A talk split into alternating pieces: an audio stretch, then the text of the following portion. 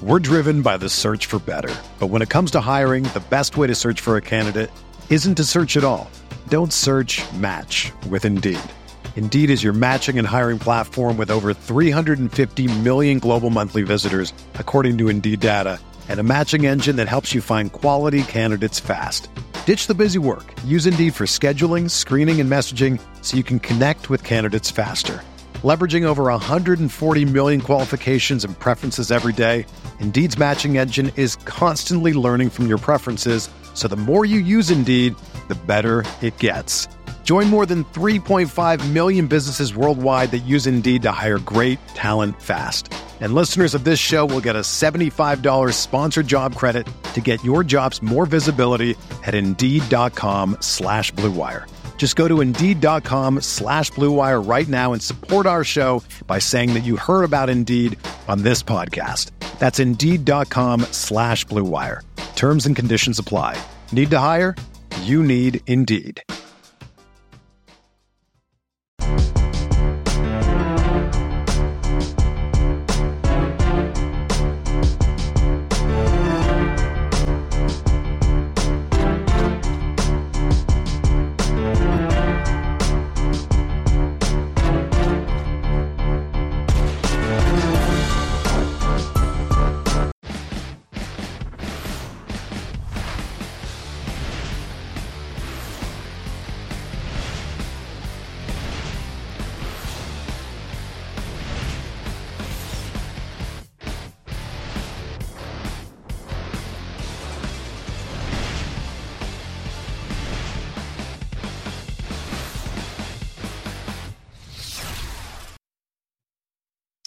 What's going on, everybody? Welcome to another edition of the NFL Expert Roundtable here on rotogrinders.com. I am Justin Van Zuiden. Might be a little different face for you here this week, but uh, filling in for the great Adam Levitan, who couldn't make it this week. I will try to be about half as good as he usually is, and if he if that's the case, I'll consider it a success. Of course, uh, many of you might know me from other uh, articles and videos here on Roto Grinders daily fantasy handles STL Cardinals 84 and uh, happy to be filling in and talking some NFL with you on a Friday evening. And for the first time on a live show, I am with the great JM to win. Uh, sir, nice to do a show with you finally. And uh, we've got a, well, a rather strange slate, I guess I'll say, in front of us here this week. Yeah, three, we're what, like three years into both being on the same site. Uh, First off, I'd like to say I'm pretty sure Levitan could have made it. He's just too busy partying in Miami. So there's that. Uh, also, uh, quick story for any viewers, listeners. Uh, I reached out to STL Cards when I was uh, a rookie DFS player before I did any, any, writing. I used to play on Draft Street, rest in peace. And uh, when I made the switch to DraftKings, I reached out to Cards and a few other uh, players that I knew were really good just to ask them the differences between one site and the other. Uh, STL was the only one who got back to me with some really great advice. So much appreciated. Uh, long time coming for us to be on a show together. Pumped to be doing this tonight. Oof, glad I responded to that uh, to that message. I saved my bacon there, but it was uh, it was a what, like a PM on uh, Grinders, which I'm sure I have about oh, a man. thousand of those I've never responded yes, to. I I occasionally check those and then like, oh, sorry, I didn't respond to so and so. but yeah, it's uh, usually easier easier to reach out on the Twitter machine. You got a better chance of getting a response there. Right. But uh, um, yeah, Draft Street, that's probably what grabbed me. I was one of the bigger players over there, and as you mentioned, RIP, and uh, it's uh, you know it was it was a change at first going to DK and a little bit more on on FanDuel, but it's been a long time. I'm sure a good chunk of our listeners have no idea what uh, Draft Street even is. So speaking uh, of though, this is kind of like a Draft Street style slate, right? I mean, like Draft Street was known for its tight pricing, and this week it's on DraftKings. I mean, there's very little value to love. Uh, makes it an interesting slate to dig into definitely one of the ugliest slates I can remember seeing in a while. Um, yeah, one of the more challenging I mean, slates. You had a Thursday night game, of course, and the Sunday and Monday night games, and then this week, I mean, a, a, bigger difference is there's two Saturday games this week, so those are off the main slate, and right, it's like we're dealing with bye weeks all over again. You got just 11 games on the main slate this week. Yeah, 11 games, and then with flex scheduling, we've got some better matchups moving to other spots. Uh, we have injuries. We have teams that have kind of mailed it in. So there's a lot this week that's just um, it's kind of a war of attrition this week and finding finding the best plays. One thing I'll say before we get into position by position, uh, I think this is an important week to realize that it's still valuable to have somebody you like at every position. I mentioned on this show last week, I think it was that uh, that Grant Niefer a couple weeks ago, the week that Julio Jones put up 50 points. Grant did not have him in cash games and still cashed uh, with all of his cash game teams. I believe cashed in tournaments as well because he got basically 18 to 20 points from every player. I think it's important on a week like this without a lot of value to realize you're still trying to get a good player at every position that might mean making some sacrifices on players you really want, but um, give you a better team from top to bottom is, is definitely a way to approach this slate. I started thinking about this earlier today. Could you imagine if NBC would have flexed the New England Pittsburgh game into Sunday night and that game wasn't on the main slate? just I know, right? Hey, different. that's your that's your like favorite game of this week, right? yeah, for sure. You get a 53 total in that game, and um, you know, I guess they did it because Pittsburgh would have been that would have been like four straight primetime games or something like that for them. So uh, I don't know what the, that's against the uh, the rules or whatnot, but instead we've got Dallas and Oakland on Sunday night, uh, New England and Pittsburgh playing the the late afternoon game. But uh, you mentioned it, teams that have packed it in. There's there's a few games on this slate that'll just kind of make you say meh. Uh, really not a, a, whole lot to, to dig into and talk about and and when it's already just an 11 game main slate it does make those options at each position, you know, that much thinner. And if you're rolling with a, if you're a heavy tournament player and you're building a ton of lineups and you're, you know, looking through your list of running backs and wide receivers and what have you, and you notice that you have a narrower pool this week, it's probably, I mean, you're probably not the only one that's facing those same struggles.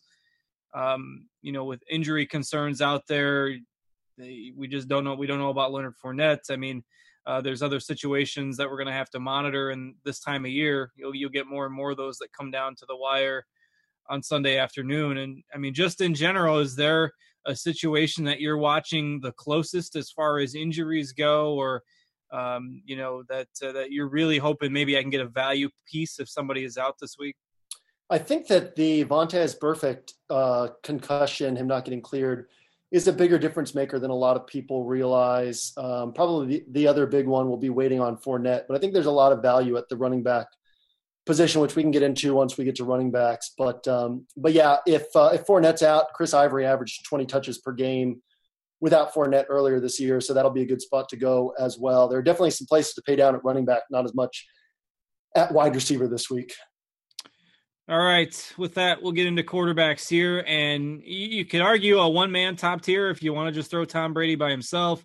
Uh, Russell Wilson obviously showed us last week that he still has that upside, even in difficult matchups uh, against the Jaguars. And his ability to run, you know, you, you talk four or five points with rushing yards every week, and 40 or 50 rushing yards might not seem like a lot, but that's a passing touchdown uh, if you get 40 rushing yards and you know he had some good garbage time numbers put ended up with 271 yards and three touchdowns so wilson has been super consistent uh, you look at his last four games have all been 24 draftkings points or higher uh, so brady at 7.6 russell wilson at 7.3 then with wentz out of commission you got aaron rodgers coming back i mean it, it's, it's kind of a narrow top tier at quarterback and then to your point you know, it's tough to build a lineup this week. So, do we really want to spend top dollar at the quarterback position or should we look to save?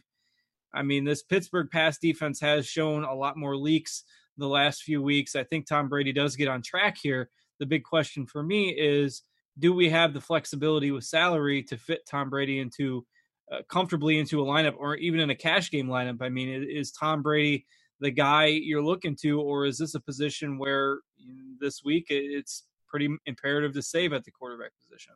I've gone with rosters both ways. Uh, I'm going to knock your socks off and say I've not put Brady on a single roster this week. Um, so I know you'll have some disagreements there. I prefer Russ over Brady.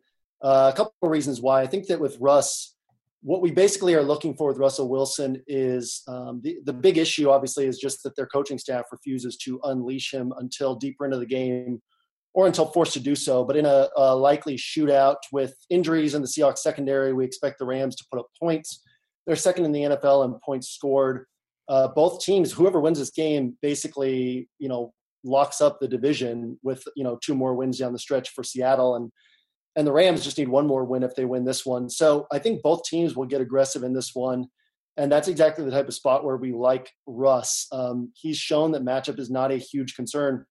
Whereas Brady, I mean, the the Patriots are basically a team that doesn't rely on a shootout in order to be aggressive. They stay aggressive every game. So I know that the Pittsburgh defense has shown cracks through the pass uh, lately, but with Joe Haden likely to come back, I actually expect them to tighten up a little bit. It won't surprise me if the Patriots run it 30 plus times. They did it against the Chargers. They did it against the Bills. Uh, there was one other spot where uh, the matchup tilted toward the run, and they ran 30 times in two of those, Brady threw only 30 times. So I think that there's a slight risk. I mean, I expect Brady to have a good game, but I just think that Russ is a little bit safer with the same ceiling. Um, and then b- right below that, in tournaments, uh, I love Aaron Rodgers. I'm not willing to go there in cash with uh, with Rust and just with how cautious this Packers team is with injuries. I mean, I think we could see them call a pretty conservative game, and then uh, obviously Roethlisberger right below that is also a strong play. The one concern with Roethlisberger and, and with this game as a whole is that the Steelers, I think, are 25th in red zone offense, and Patriots are seventh in red zone defense. Patriots are top five in fewest points allowed this year, in spite of being 29th in yards. And this is years that they've been like this. You know, they allow a ton of yards and then tighten up near the end zone. So I think we could see, I mean, yards are going to be there for Antonio Brown, for Le'Veon Bell, for Roethlisberger. Roethlisberger's top 300 yards his last two games against the Patriots, but only one touchdown in each. So we could see something like that. We could see something like a 21 to 24 score, 21 to 28 score. Wouldn't shock me in this spot. Um, so I think I'm a little more cautious about that game than probably others are. Obviously, I still like it quite a bit. Yeah, I, I think a lot of people are just taking the approach to jam in what they can from that game. And I mean, Roethlisberger, you certainly can't argue with the uh, the recent form. If you would have told me, even without Jimmy Smith, if you would have told me that he was going to throw for 500 yards against the Ravens, I would have laughed at you. Uh, but alas, 506 yards for Roethlisberger last week, and you know part of it has been that that pass defense showing cracks, like I mentioned, and uh, Haden certainly would be a welcome return for them. The last four weeks, uh, they've been they've allowed 8.2 yards per attempt and 278 passing yards per game, and they've faced Marcus Mariota, Brett Hundley, Andy Dalton, and Joe Flacco in those four games. So uh, they better tighten that up if they want to contain Mr. Brady. But uh, as we've seen, the Patriots the last few weeks they've uh, they've hit the skids a little bit offensively, and in cash games I can definitely see the argument with going with Russell Wilson with that uh, safe floor as you mentioned. And that gets us kind of into the mid range of quarterbacks where there are a ton of names. Um, Drew Brees, very polarizing discussion around him this week. I think I'm off just because we've seen New Orleans take that ground and pound approach so much this year. Alvin Kamara is going to play this week, and the Saints are massive home favorites over the Jets. I don't think the Jets can keep that game close. And you know, if you do, if you think the Jets can can keep the game close, maybe it's a different discussion. I don't see it staying close, and it would surprise me if we get you know 35 pass attempts from Drew Brees in this game. I just don't see it. Uh, Garoppolo is the guy that kind of grabs my attention the most in this game. I've been very impressed uh, with what I've seen from him. The Titans are a weaker defense uh, against the pass, and I mean this is just a different San Francisco offense right now. Tennessee's a playoff team right now, and the 49ers are favored in this game. This is a team that was 1 and 10 a couple weeks ago. So Garoppolo at 6.3, some people might scoff at that price point, but uh, I'll happily play him, especially in tournaments this week. Uh, so he's my favorite guy in the mid range, that 6K area. How about yourself? Yeah, I agree with you completely on Brees. This is a team that until they face, let's see who it was the last few weeks, Atlanta, Carolina, the Rams, Washington, teams that could put up points against them. Uh, until then, Brees had been held to about 30 pass attempts per game. This is a run first offense. I mean, you look at Brees's game logs, you're really just holding on to the past if you're just expecting him to smash in the spot. Obviously, he should post a good game. The matchup is good, but um, you know, with the Saints as what 16 point favorites, we expect them to be running the ball throughout the second half. Um, and with Bryce Petty under center on the other side, there's a low likelihood that this game stays close. Uh, I agree with you on Garoppolo. Uh, I think that Garoppolo to Marquise Goodwin is one of my favorite tournament stacks. I used Marquise Goodwin in cash games last week over Sterling Shepard. I just really like him a lot with Garoppolo under center. And I think Cam Newton, I mean, it, it's like, let's not try to predict what Cam will do. Matchup has not mattered for Cam. He's done great in some really tough matchups. He's done horribly in some really good matchups. But with Rodgers playing, there's a chance that this game becomes high scoring, which could lead to Cam putting up points. I think that makes sense in uh, in tournaments. I think that Goff and Keenum make sense too. I mean, they're not guys I'm gravitating toward, but um, any of these guys could put up 20 points. I don't think that they're going to touch the the 25 to 30 range we're looking at from from Brady and Russ. That's obviously what we're targeting from them. And I think we can get 20 points a little cheaper than these guys. So I probably won't go there. But I think that uh, in that range for me in tournaments, Cam is probably the one I'd be likeliest to side with, just because of his his slate breaking upside. Yeah, for sure. And against the Packers, I mean, this is a, a defense that has been ravaged by injuries in the secondary over the last month or so, and it wouldn't surprise me to see a ceiling game from Newton as well. Below that, uh, you're kind of in the value range, five, six K, below six K. A Uh, few options in here that I think are interesting. I'll give you first crack at this though. Who are you looking at on the value side? I like Blake Bortles quite a bit. We can talk. People get concerned about volume with Bortles. I mean, the Jags are 32nd in passing play percentage, so they run more frequently than any other team in football. But they also run, I believe, they're first or second or third in plays per game. I mean, their defense is so good that they constantly have the ball and um, and they throw the ball even when they're way ahead. They're basically preparing for the playoffs. They run their offense all game long. So Bortles is going to get his 30 pass attempts. Um, I like Bortles quite a bit. I believe it's 18 plus points in six of his last eight games. And then Nick Foles filling in for Carson Wentz in a really well designed offense, really good weapons. I think we see him at around 30 pass attempts as well. I mean, this is already uh, they rank 26th in passing play percentage. The Eagles do. This is a run heavy offense, so I don't think that there's big concerns that volume is just going to be super low. Obviously, they could blow out the Giants. That's a concern, but I think that Foles will get his pass attempts. I think either of these guys can get you 20 points. So um, I'm very interested in both them as salary savers. And I think that if I'm going up from them, Russ is the one I'm trying to get to because he's the guy I think could get you the 30 plus that you probably can't get from from Bortles and Foles. Uh, you have any thoughts on those guys, and then any other of these cheap options that I'm missing? Yeah, I think the the interesting way to kind of break down Foles is how, how good is Carson Wentz versus how much of this is just the Eagles' offensive offensive system being so successful. Like if you put Carson Wentz on the Ravens, how good would he be?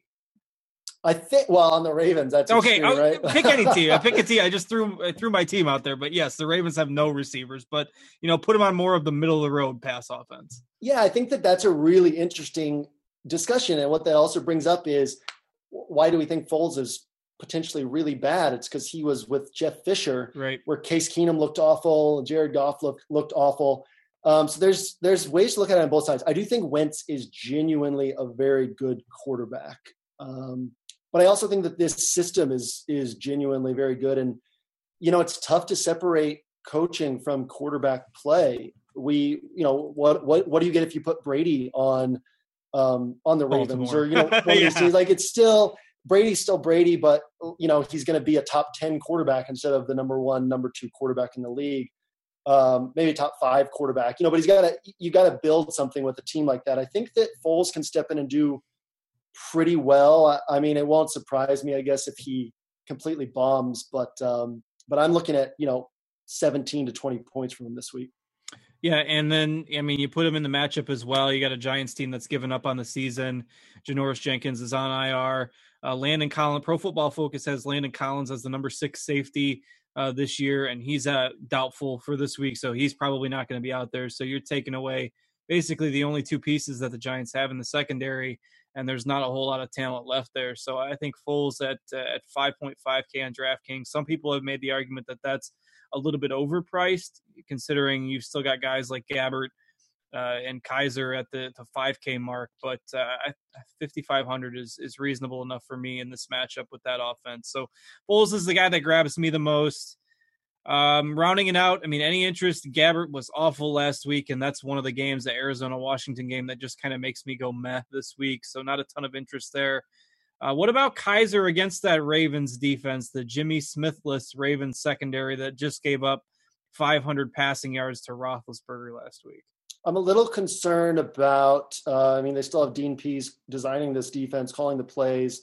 They still have Terrell Suggs. They still have a good defense. Um, so I'm I'm a little more on Josh Gordon than on Kizer. Um, but I, I mean, I don't hate it in tournaments. I think it's just like if we're talking high percentage plays, I don't think it's particularly likely to hit. But obviously, Kizer with his legs still has upside to, to touch 25 points in this spot. Yeah, and had a pretty good fantasy outing last week, especially in the first half. Uh, derailed in the second half with some mistakes and uh, cost the the Browns their first win. And hey, if the Browns would have won that game, we might not have Aaron Rodgers back this week. So that's uh, changed the dynamic of this week's slate in and of itself.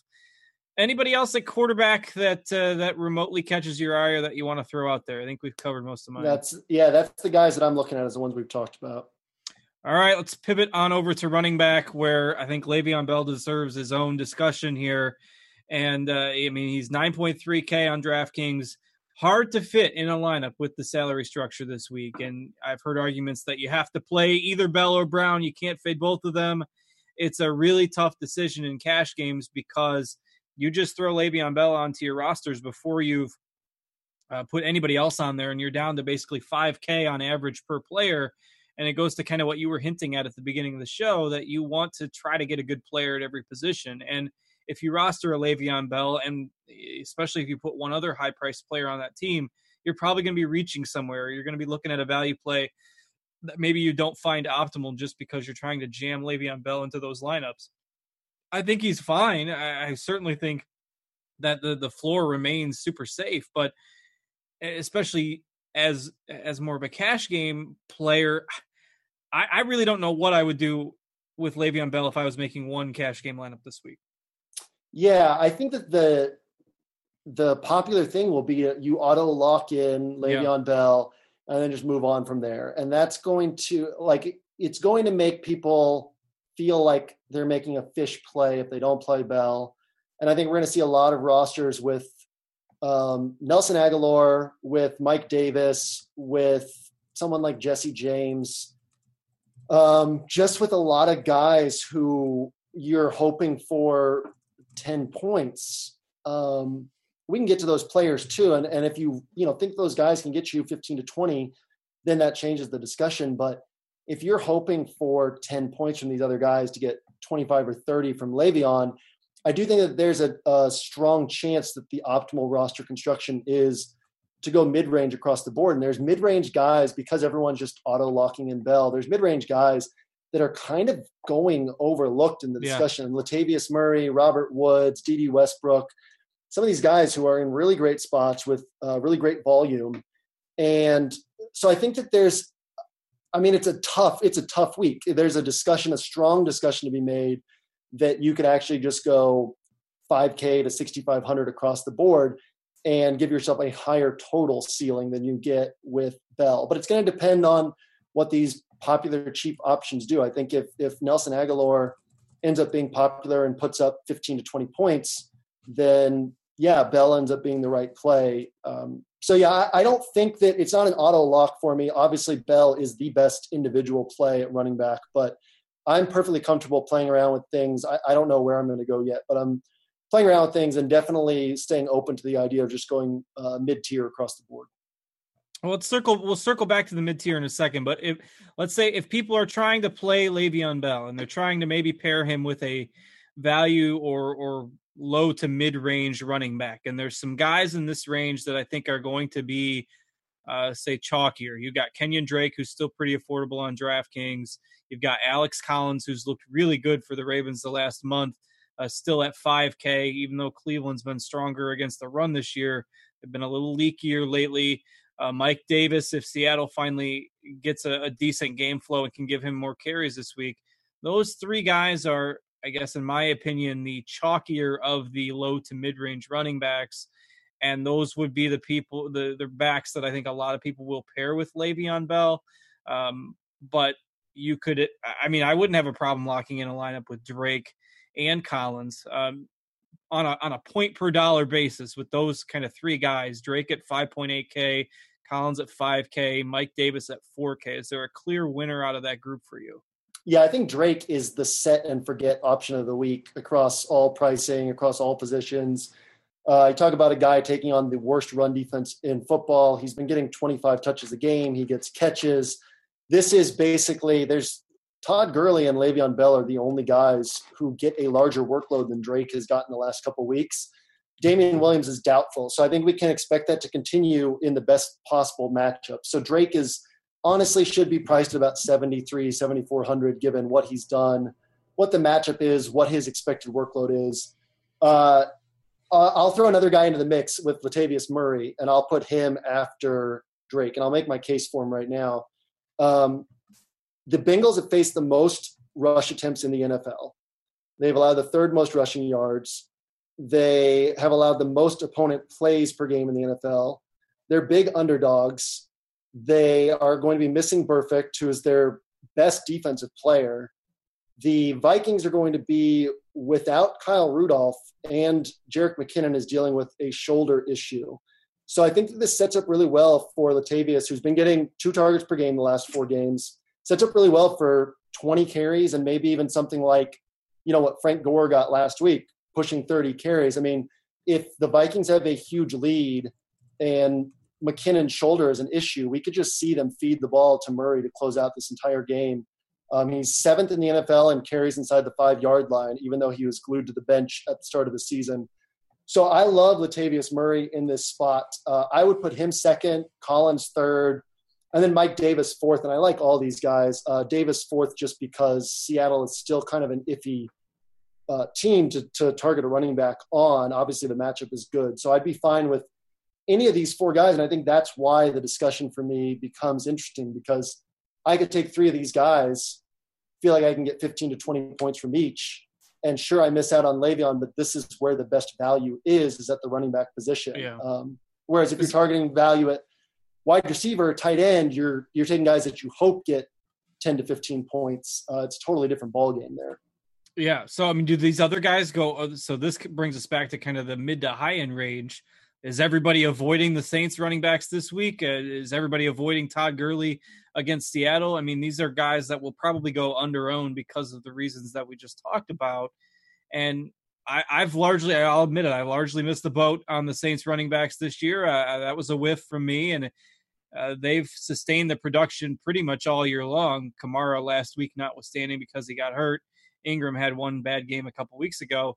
Um, but you've got a game this week. We talked about it with Brees, where the Saints are 16 point favorites. So you could very easily see both of these guys get 15 touches in this game.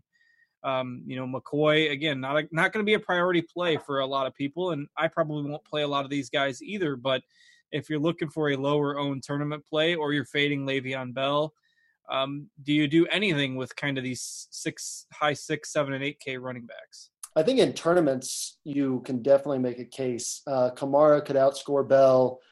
McCoy could outscore Bell. Gurley could outscore Bell. Uh, Ingram is probably the iffiest of the bunch just because his pass game work is you know has been more sporadic. Um, but obviously he could outscore Bell as well. I think you can make a strong case for. First off, you make a strong case that Bell is the best on paper play out of these guys. But if we bring in game theory and taking the cheaper guys who are are you know far lower, likely far lower owned, and could easily outscore Bell, I think you can definitely make a case for any of these guys. I think that um, you know if we get down to like the the Burkheads or the Jamaal Williamses, like those are guys that I'm not as interested in because they're in that kind of tweener stage between Kenyan Drake and, and this other great value, and then these great high priced guys. But these high priced guys, uh, yeah, I mean, I, am with you. I probably won't end up going there just because I don't think it's the optimal roster construction, but they are all very strong plays. I do think it's interesting if the Saints happen to get out to a big lead, if there is a chance that they might take it easy on Kamara coming back from the concussion and give Ingram a little bit more work. I have not read that anywhere. That is just a theory. Um, again, Ingram at 8.2K is probably a little too steep for me anyway, but I've heard that bantied about uh, a few places, but nothing official. I mean, if that game stays tight, we we could see kind of their normal distribution there, and uh, that's just a just a theory in my head. But mm, all these guys are probably going to be relatively low owned. And uh, Jamaal Williams, interesting discussion. I don't think he necessarily Hurts uh, from Rodgers being back. I mean, could open up a, a few more lanes with that uh, passing offense carrying a little bit more life. Uh, but at 6.5K, I'll probably leave him this week and uh, and go with the guys that we've already talked about. So any other running backs that you've got? Uh, yeah, one of the most, from what I've been hearing, uh, one of the guys who's like this to be really popular, especially in higher dollar tournaments, is Samaje Perine. Do you have any thoughts yeah, on him this week?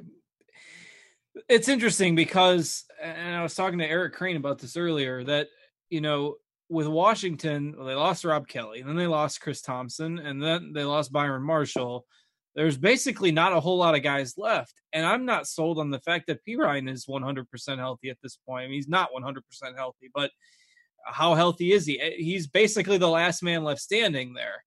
Uh, I don't love this game. Like if Arizona and Washington, if you said I've got to pick out one guy that I have to take from this game, it's probably Larry Fitzgerald. But it's just a you've got two teams that are kind of playing out the string, 40, low 40s total in this game.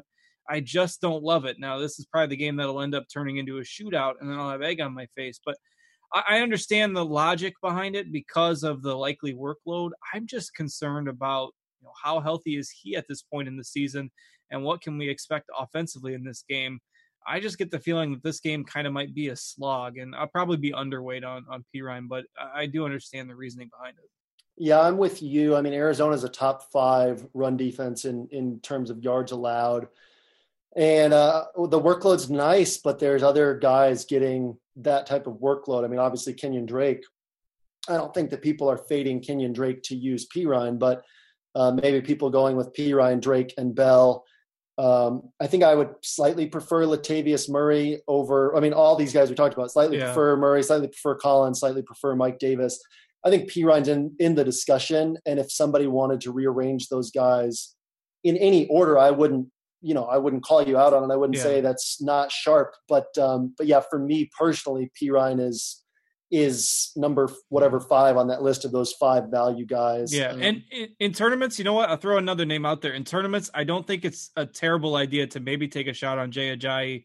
Uh, his snaps have kind of been trending upward the last three or four weeks. Still hasn't played on more than half the snaps, so it, there is plenty of risk here. But uh, if you buy the fact that the Eagles might give him a, a, a few more looks uh, with the quarterback change because of Wentz's injury, it's a great matchup against the Giants there's tons of risk. Don't get me wrong, and there's other all these other guys we've talked about are certainly your safer plays in cash games. But I could see Ajayi having his best game as a member of the Eagles this week. I like that call a lot in in tournaments for sure.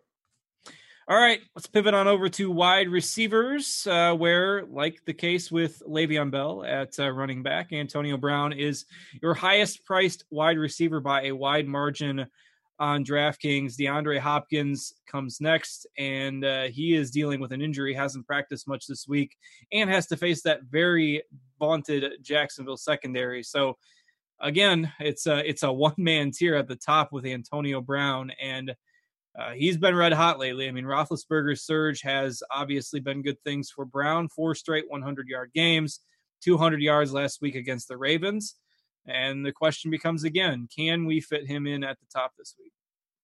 Yeah, and and I mean I think we're it's pretty clear that he's the best play. Um, Stephon Gilmore is really not built to cover Antonio Brown. Um, you don't want to put a big guy like him on Brown, which leaves Malcolm Butler shadowing. And Brown has gotten the better of Butler in the past, and Butler has had a pretty disappointing season this year. So even if even if the Steelers have a hard time punching in touchdowns, even if their red zone woes continue against what has been a very good red zone defense, the catches, the yards are going to be there. Um, I think his worst game against the Patriots in, in their last three was about 22 DraftKings points. His best game was about 32. So again, that's really what you're you're looking for. I think with Bell and Brown, essentially, if they top 35, you're in rough shape if you faded them because of how popular they will be. Um, if they get over 30, it's going to be a battle.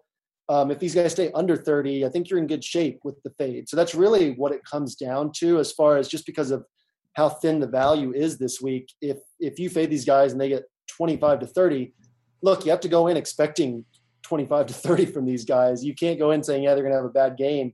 Um, but just when you look at the slate as a whole, it might make more sense to skip over Antonio Brown. Um, and yeah, so I mean, I think that that's really what it comes down to is pricing. I don't think there's any reason to expect a, a disappointing game from him this week. I totally agree. I mean, nothing much else to add uh, with that. Uh, he's been just amazing lately, getting tons of targets on a weekly basis. You've got the salary to do it, and maybe the roster construction favors Brown over Bell just because the what you the wide receiver spots are maybe a little bit harder uh, to fill with value guys this week. I can see that uh, that approach as well. And then we just we've got a pretty bunched middle tier after this. Uh, you've got Thielen, Michael Thomas, uh, concerns about Thomas's workload with the Saints potentially taking a run heavy approach this week. You've got Cooks from this game. Kind of a, a, a jumbled up mess of guys in here that this might be the the area that makes or breaks rosters this week. Uh, which wide receiver two are, are you going to put into your lineups? Or if you're going with three kind of mid range wide receivers, what guys are you putting in from here? Uh, it's a really interesting conversation with these six and seven K wide receivers. Uh, I'll let you lead off with uh, some of the guys you like in here. So I think Thomas, I'm not personally too concerned about volume. He's seen at least eight targets in all but one game this year. And kind of what the Saints have done, it's been weird, but um, even in these games where Brees threw 27, 28 times, it's like they get the targets to Thomas first, uh, Thomas and Ingram and Kamara, and then after that they get other guys involved. So I think that we still see Thomas get his eight plus targets no matter what. Thielen should get his eight to twelve targets no matter what. Um, Cooks is the guy I like the least just because he's not used much in the red zone. And when all of these receivers have been healthy, he's gotten around six to eight targets. So I think we're overpaying for the targets there. Obviously, a ton of upside. Uh, you mentioned Larry Fitzgerald. I think he's, he's going to get 10 targets. I wish his price had dropped after his disappointing game last week. But uh, this Washington team has been beat up by receivers who are similar to Fitz. Doug Baldwin, Keenan Allen, Adam Thielen, all these guys who play about half their snaps to 75% of their snaps in the slot, run similar types of routes. Um, and then we've got, you know, the Packers wide receivers. We've got Josh Gordon. We've got Devin Funchess. Like there's so much in here. I think that um, if I'm going to pick my favorites, it would be Gordon and Michael Thomas. I think Gordon, you're just going to see Kizer continue to throw the ball up to him, and I think he'll go sort of overlooked. I probably wouldn't go there in cash games, but the upside's enormous in in tournaments. I have volume concerns with Cooks and Doug Baldwin. Obviously, um, upside is still there, but the floor is a little lower. And then, um, and then obviously with the Packers receivers, you're guessing, you know, that Rodgers is going to look like himself. So I think that's a tournament play, a strong tournament play, but um, you have to consider the floor to be a little bit lower on those guys as well.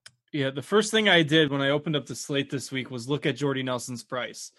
Um, I, I, was really curious to see what the sites would do with Jordy Nelson after he, he he all but disappeared while Aaron Rodgers was out. And I don't hate the fact that he's 6.3k on DraftKings because if Jordy Nelson was still 4.5k, uh, Jordy Nelson's a free square this week. Everyone's playing Jordy Nelson with the lack of value, and you know he's 50, 60 percent owned at 6.3k uh, everyone's really going to have to think about uh, whether they want to roster Jordy Nelson and Davante Adams at 6.8K. That price doesn't surprise me uh, since Adams was basically the guy with Hundley under center.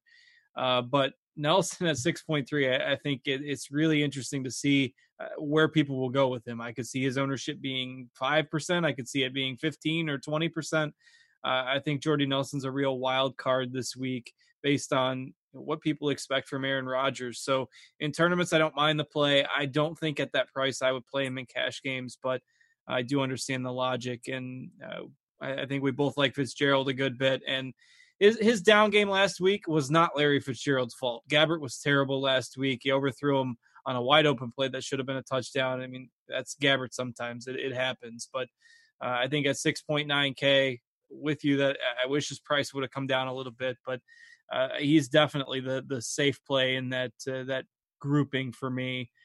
A lot of people will go to Cooks just because they're they want to get exposure to that game. Uh, Josh Gordon, another guy that you mentioned, I, I think is intriguing. Uh, was arguing uh, about this with some people too that uh, were sure his ownership was going to be under 10% this week. I took the over on 10%, and I tried to use the RotoGrinders projected ownership to uh, break the tie, and we have him at exactly 10%. So I, I guess Josh Gordon's going to come in somewhere around 10% this week. But uh, that Baltimore secondary, I mean, without Jimmy Smith, they're going to give up some big plays. They don't have anybody to match the athleticism of Gordon. And e- even if you don't trust Kizer to put up a big game, I mean, I, I think the odds are pretty high that Gordon at least breaks a big play in this one. Yeah, I think that's a good call on that one. Um, and then uh, on the Fitzgerald thing, for anybody who's concerned about, you know, last week, I ended up using the Titans defense uh, and realizing it was late Saturday night. Just if you look at their game logs, what they've done against bad quarterbacks compared to good quarterbacks, they've done great against bad bad quarterbacks or inexperienced quarterbacks. And when you think about the Dick LeBeau as their defensive coordinator, that makes a lot of sense. The Titans don't need a ton of talent to confuse a bad quarterback, and that's what happened with Gabbert last week. Um, with Garoppolo under center, I mean, I, I am switching to a different game now. Um, but with uh, Gabbert no longer facing um, Dick LeBeau and a Dick LeBeau defense, I think that we should see him get back on track this week. And again, the slot is where you attack Washington, so um, should be a good week for Fitzgerald. All right, uh, mentioned Garoppolo there for a second. Obviously, good one at 6K. We kind of touched on when we talked about Garoppolo a little bit. Uh, just super impressive with the way that they've used him for a larger, uh, you know, different types of routes. He's not just a a go route guy anymore. Uh, even against the Bears a couple weeks ago, when they said Garoppolo was working with a limited playbook, uh, Goodwin ran, you know, a, very lo- large route tree, caught all eight of his targets in that game. Got 12 targets last week. Uh, went over 100 yards, and you got to think that the big play, the touchdown, is coming. Good matchup against Tennessee this week, so at 6K. He's a guy that I like a lot. Um, if we look at guys that are probably going to be popular this week, uh, Jarvis Landry on DraftKings always tends to get some attention in the mid range there. Uh, Dede Westbrook has his share of truthers, and I'll let you talk a, a, little bit about what you think on the Jaguars guys since you are on Bortles a little bit this week. But there's not a ton of value to be found at wide receiver. So when you're in, you get into these 5K guys I mean, this is kind of where it starts to to really dwindle. So if you're looking for maybe a, a, third wide receiver and a flex play from this group, I mean, maybe you take two guys from this 5K range. Uh, it, it just it gets pretty thin pretty quick. Yeah, I'm gonna dig in tonight and just see if I can find anything I love cheaper to to break open this slate for me. But as of right now, there's nothing below 5K that I feel safe with, and so these guys kind of become the value receivers in this range, I think uh, you know Marquise Lee. Like I said, I'm not concerned about volume for Bortles. He's going to throw 30 times. Uh, Lee, and when he wasn't being covered by Patrick Peterson, if we take out that game, he's averaged 9.6 targets per game across his last five. Dede Westbrook has averaged nine targets per game across his last three. These guys are getting looks. You're you know talking about paying 7K or or close to 7K for six to eight targets from Brandin Cooks or for um, six or seven targets from Devin Funchess, which is where he's been the last month and a half. When you can get nine targets for Dede Westbrook or nine targets for Marquise Lee. So I think these guys make a lot of sense. Uh, nobody believes in in Robert Woods. I don't get it. Um, I had him in in cash games the week that he went for 40 points and he was 2% owned in cash games. I mean, this is Sean McVay. This is Sean McVay using Robert Woods in that Pierre Garcon role he's going to get his eight to ten targets. He had a shoulder injury that wouldn't have affected his um, his ability to stay in shape. So in this game that I think is going to shoot out, I think Robert Woods is a really sneaky play that uh, really should be chalk, but because people are still hanging on to their thoughts about Robert Woods from the past, no one's really on him. 5,700, I think we see eight to 10 targets. So that's another thing about the idea of going mid range. It's not just that it works out well this way, it's that I, there's a lot of plays that I like in this range. I, um, I think those Jaguars receivers and Woods are the guys who jump out to me the most. But you can make, and, and again, you know, most viewers know I'm a volume for sucker, uh, sucker for volume. um, so you know, these guys are going to get eight plus targets in this cheap range. I love that. Um, so if that's not the way you look at things, that's fine. But uh, Jarvis Landry, another one you mentioned, should get 10 plus targets. He's third in the NFL in targets per game. So just a lot to like down here um, from a volume standpoint that you're not getting from those higher priced guys. If Patrick Peterson's going to shadow Doctson this week, any interest in Crowder at 5.6K? Yeah, it's weird how few targets he's been getting lately. You know, he has 13 across the last two weeks. I'm not concerned about the matchup against Tyrann Mathieu in the slot. Um, if he gets eight to 10 targets, I think he turns into a great play. I'm a little iffy on the targets being there. I feel safer with these other guys, but I think the Crowder is definitely in the conversation as well. All right, uh, we get below 5K, like you mentioned. There's not a lot of guys down here. Um, with Juju Smith Schuster likely coming back this week after his suspension, although I think he did draw a questionable tag. That kind of takes the shine away from Martavis Bryant. Uh, you hit on Agholor a little bit earlier in the show. Just a question of again, if you're a sucker for volume, he's not really the guy that's uh, that's going to be getting uh, 15. Uh, he's got 23 targets the last two games, but uh, that that's a bit of an anomaly when you consider his season as a whole. Uh, Corey Coleman at 4.4K. If you're looking to fade Josh Gordon, I suppose there's some upside there. But again, none of these guys are particularly safe. Uh, the floor is pretty low on uh, on basically everyone once you get below 5K. So it's hard to find a cash game play down here. Uh, is there a, is there a close your eyes and stomach guy that uh, that you're maybe thinking about clicking on?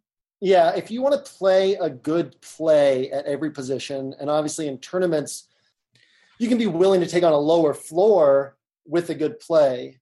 Uh, there's three guys that I think are viable, and and what I mean by that is, sure you can just guess on guys and get something right, but if you're saying this guy has a clear shot at a good game, uh, the three guys are Agholor. You mentioned the, the targets last couple weeks. Wentz threw I think 45 passes per game on average the last two, uh, and really was averaging 30 passes per game all season. So in a game the Eagles should win easily, we should expect lower volume, expect around five targets. But if Agholor sees five to seven, he could post a good game. Corey Coleman is another one, uh, has the talent to just blow up on six to eight targets, which he should get. And then DeVante Parker is the other one in tournaments only, but um, but he had two games against New England, who were selling out to take him out of the game, and a game against Denver. Two of those games were also with Matt Moore, who prefers Kenny Stills. Before that, Parker had eight targets in all six healthy games with Cutler. So I think we see him bounce back to eight targets this week. Uh, the matchup isn't great. Parker hasn't played great this year. Cutler's not a great quarterback, but if he sees eight targets at 4,200, that's a potential turning winning play right there that uh, just a couple weeks ago would have been super high owned at, say, 6K, and now at 4,200, nobody's going to be on him. Yeah, I think that's an interesting call myself at, uh, at that price. He's kind of he was the guy at the beginning of the year that oh Jay Cutler loves DeVante Parker, and he was the guy that everyone was gravitating towards the beginning part of the season, and of course. Uh, that offense derailed a bit. Uh, injuries, ineffectiveness, what have you, have uh, slowed him down. But that's a that's a discount price tag on a week where there's not a lot of value. And uh, that pretty much takes us through the wide receivers. So we'll go through some tight ends, some defenses, a couple of stacks, and get out of here. Rob Gronkowski back this week, perhaps a needed boost to that Patriots offense that has struggled the last two weeks. But uh, again, with salary at a premium, 7.3K for for Gronk, that's a pretty penny to spend. And this is a position where people really like to to go for value. So you've got an interesting uh, dichotomy there. And really on the other side of this game, I mean, Jesse James is uh, a guy that I, I think people are going to be looking at. Was very involved last week against the Ravens, twelve targets. Vance McDonald got hurt in that game, and he's 2.9k. So the two tight ends in this top game of the week, you've got the most expensive uh, tight end at 7.3k in Gronk, and then you've got a dirt cheap guy in Jesse James, and then of course we've got uh, everything in the middle there. So uh, lay out your kind of landscape looking at the tight end group this week. Yeah, I mean, I think I'm going to need your help on tight end because Gronk is the only guy, if we're just looking at raw points and projections, he's the only guy I actually like. But 7,300 at a position where guys tend to be super underpriced. Uh, if we compare Gronk to the $7,300 wide receivers. I think he's a great play. Ryan Shazier is out. That should make this matchup a little bit easier on Gronk. Uh, Gronk is the guy likeliest to put up points for the Patriots. So, in that sense, he's a good play. In the sense that there's not a lot of value this week, and tight end is usually the best place to find value. It's tough to justify spending that much. Um, Jesse James, you know, you're basically touchdown or bust because he rarely tops 20 or 30 yards. Uh, no Vance McDonald helps. You know, he's not going to go 10 for 97 again. I mean, Roethlisberger threw it 66 times last week. I guess we can still say probably 40 pass attempts for Roethlisberger. I mean, that could get James six or seven targets at 2,900. But yeah, I, I think he makes sense. I think you're rostering him hoping for you know six to ten points unless he scores a touchdown, and then you spike up from there. Um, but I, I, don't know. I mean, tight end is definitely the position I'm least enthusiastic about. You have any any thoughts that can help me along here? Yeah, I mean, it's if you can fit him in, obviously Gronkowski is is the guy, and uh, right now we have the uh, in our projected ownership we have Jimmy Graham as the highest owned tight end, which I don't know as if I'm super jazzed about. I mean, he's a guy that uh, he's battled injury all year. Seems like he's been questionable every week, and the the overall the yardage just hasn't been there for him. Obviously, the red zone looks and the touchdowns are great, but if you're looking for a safe cash game tight end and, and Graham doesn't find the end zone, I mean, he's been a bust this year outside of those touchdowns. So I don't know if I feel super great about that. I mean, you got a guy in Greg Olsen that can't stay on the field. So even at 4K, he's not really an option right now. And that just takes you down into, and then we're into the 3Ks unless you're going to trust, I mean, Ertz, who's been uh, hurt and, and has a quarterback change. Uh, Evan Engram against a good defense when the, the Giant, he's kind of dropped off uh, for the Giants lately. So I can see how this is a difficult position to to navigate. I mean, Vernon Davis at 3.9K is a reasonable price tag, but uh, Charles Clay should get some targets. That, that game in Buffalo last week was wonky because of the weather, so throw last week out. Uh, I've seen some arguments for Charles Clay.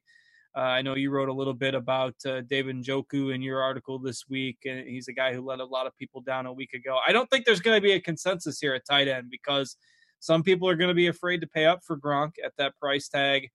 And then I see, I think you're going to see people take a whole lot of differing opinions uh, with these other guys. And I don't think there's a slam dunk in the group. I'm with you.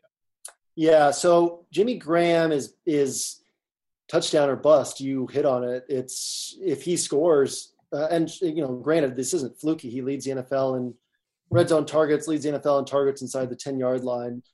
But if he does not haul in one of these touchdowns, he could really hurt your team. Delanie Walker is interesting. San Francisco's been great against tight ends, um, but you can bet on volume. He's seeing five to nine targets every game. Uh, and then Vernon Davis, I think he's caught seven of his last 16 targets from Kirk Cousins. He's totaled 41 yards in his last three games. Evan Engram's caught eight of his last 20 passes from Eli Manning there's just a lot of ugliness. I mean, I think that it's fine to go with Jesse James because of how ugly things are. Uh, Njoku is obviously a ton of upside in tournaments, but a very low floor. It's an ugly position. I mean, we're not going to give people any any sort of magic clue this week that uh, that breaks open the tight end position. I think it's it's kind of struggling with with these ugly options, and um, I think I would take James over guys like Julius Thomas Charles Clay just because I think the volume will be a little bit higher. And uh, on a PPR side at 2,900, if you just get those four or five catches, that helps right there. Yeah. Um, but uh, but yeah, I think that he's probably the safest cash game play, which is crazy to say. But if you can't make it up to Gronk, that probably is the one that makes the most sense. Uh, I hate to put too strong of an endorsement behind Jesse James and cash games, but uh, but yeah, I mean, with with how this breaks down, he's the safest play. And then I think you can just branch in other directions and tourneys and realize that all these guys have a low floor and just kind of target ceiling. Yeah, I hope the hope you get the guy that maybe gets a couple touchdowns. But if you're if you're fading Le'Veon Bell, I mean the the path of doing that to to getting Gronk in your lineup, I think is is the the way the math might work out there. Uh, if Gronk comes back and you know makes a statement this and week. I, I think that's kind of the point too. Is yeah. if you fade if you fade Bell to fit in a better overall team, I don't think it makes sense to say, all right, and I'm going to squeeze in, squeeze in Michael Thomas, or I'm going to squeeze in, uh, like in tournaments, sure, you can say Kamara or Gurley or one of these guys who will be lower owned. But uh, if you're saying I'm gonna I'm gonna go mid tier to fit in a better top to bottom team, you go Robert Woods, you go Dede Westbrook, you go one of these 6K wide receivers, you go Gronk. Um, I think that's the way to do it because then you have a, a play at each position that could genuinely get you 15 to 25 points. Totally agree. All right, let's uh, move to defense here, wrapping it up for tonight. And with with teams giving up on the season, playing their younger guys, and some mismatches out there, there are so many uh, defenses that are in great spots here. You've got Jacksonville at home against T.J. Yates and Houston. You've got New Orleans at home against Bryce Petty. Uh, you've got the Ravens taking on a winless Cleveland team. You've got the Vikings, large home favorites over Cincinnati. I am usually on team it's okay to save on defense, but there are four or five elite defenses this week that are in prime spots. And I know production from defensive units is extremely variable. So I think it's a really interesting conversation this week because there are, it would really surprise me if one of these four top defenses uh, doesn't put up a, a, huge score this week, and you can maybe throw the Eagles against the Giants in that mix as well. Uh, but on a week where the cap is tight, a lot of people are going to just say, "Well, I'm used to punting defense, and I need to punt defense this week." But boy, is there some of these top teams that are in good spots here. I think that's part of the interesting Le'Veon Bell discussion too, because you have. I've heard a lot of people talking about the Redskins against the Cardinals. I mean, when was the last time that people rostered Washington's defense and, and felt great about it, got a great score. So if you take, let's say, nobody who rosters Bell, most people who roster Bell won't be able to fit in the Jags, right? Yep. And so you got to consider, all right, Bell, Agholor, Washington, or, you know, Bell, Woods, or, or Jarvis Landry, since I guess most people aren't as high on Woods as I am. Uh, or not Bell, but a cheaper running back, Jarvis Landry and the Jags defense, something like that. I think that, like you said, defensive scoring is unpredictable. So that's tough to just say, yeah, you're getting a higher floor and ceiling. But, you know, Jags, fewest yards allowed, fewest points allowed, most sacks, most takeaways. Houston is bottom three in, in giveaways, bottom three in sacks allowed. Now they have TJ Yates under center. If you get 20 points from Jacksonville, that's more than making up for the drop from Le'Veon Bell down to Latavius Murray or Le'Veon Bell down to Mike Davis or whoever you like as your number number three guy in that lower tier, um, assuming that other people go Bell, Drake, and another cheap running back, and you instead go, you know, Drake, cheap running back, cheap running back. If you get a good score from a 6K wide receiver and get a good score from the Jags defense, you end up outscoring these people who take Washington. I think that the whole slate's going to hinge on what these chalky, cheaper guys do. It's going to be who becomes the chalk for everybody jamming in Bell, and uh, and then you know wh- how do those guys perform? And I'm saying all of this as if I'm definitely fading Bell. I'm not definitely fading Bell, but I think that's just the the core conversation to have on this slate and how the entire slate breaks down, roster construction breaks down without Bell and with Bell. So I think that it's interesting. You can definitely fit in the Jags with hopefully a floor of 12 points in this spot and upside for 20 to 25. Uh, I think it makes it makes sense. It makes for an interesting conversation. Um, what about cheaper defenses? Are there any any cheaper defenses that you feel comfortable with this week? Because there's not for me. Yeah, no, not in that 2K range. I mean, I do in tournaments if you're if you're looking to uh, to get some correlation plays. You talked about Latavius Murray a good bit earlier. I think uh, pairing him with the Vikings defense on some tournament rosters is a really interesting way to go this week. Uh, the Vikings will get ignored a little bit compared to you know Jacksonville at the top, New Orleans, uh, Baltimore will get some attention. Uh, we've got the Vikings projected lower than those teams in terms of ownership, so I like that play, but they're not cheap at 3.5k either. I mean, you mentioned the Redskins possibly being chalky. Just a week ago everyone wanted to still play Blaine Gabbert, and now they turned on him after that uh, performance last week. But yeah, you're basically hoping for a touchdown from from one. If you're going, if you're punting defense, you're hoping for a touchdown, and I don't really see anybody down there that I love this week either. Yeah, like uh, a floor of a floor of four or five points, and then if you get some extra sacks or a touchdown, yeah, you're sitting pretty with these cheaper defenses. Well, I mentioned Latavius Murray and, and the uh, Vikings defense as a possible correlation play this week. We'll uh, touch on a couple stacks here before we get out of here. Who are you looking at to to stack up together for some correlations this week? Uh, I'll give you a chalky one and uh, a contrarian one. I think contrarian. is to stack the Seahawks and Rams game and just go all out, uh, similar to what people did with the uh, with the Seahawks and Eagles last week. I was sitting with uh, currently winning of sixty eight thousand until the fourth quarter of the uh, Eagles Rams game last week, and a bunch of people passed me and knocked me down a couple rungs. I think that this is the sort of spot where we could see a similar setup with two teams that need this game for playoff positioning back and forth. I think while everybody else focuses on New England and Pittsburgh, there's a lot of upside to going. Um, you know, throw Russ, throw Robert Woods, throw Todd Gurley, throw another Seattle player on there, and um, and see what sort of upside you can grab. Um, and then for more conventional, I guess I'll go uh, Aaron Rodgers to Davante Adams. I think that's a really interesting tourney play, or you could go Jordy Nelson. You're relying on touchdowns from these guys, but obviously um, they can get touchdowns. Jordy had six in five games earlier this year, and uh, and Davante had four in six games with with Rodgers. So you can definitely get those touchdowns from those guys. I will add uh, one that I know we both like with Jimmy Garoppolo and Marquise Goodwin out there this week. Uh, we'll have plenty of exposure to that combination uh, with my tournament roster. So, with that, we've navigated our way through the Week 15 slate. I am 100% on time. It's been great. Uh, JM, happy to do a show with you here tonight and fill in for Levitan. Hopefully, I uh, filled in capably for him. It's always fun, man. Always fun to hang out on Friday night. Fun to have you on the show this week. Uh, hopefully, Levitan's uh, resting up from his big loss today in the the mile race. hey, he would have beat me, that's for sure. All right, everybody, we're gonna get out of here for JMToWin. For our producer, Simon Edwards, behind the scenes. Thank you, Simon.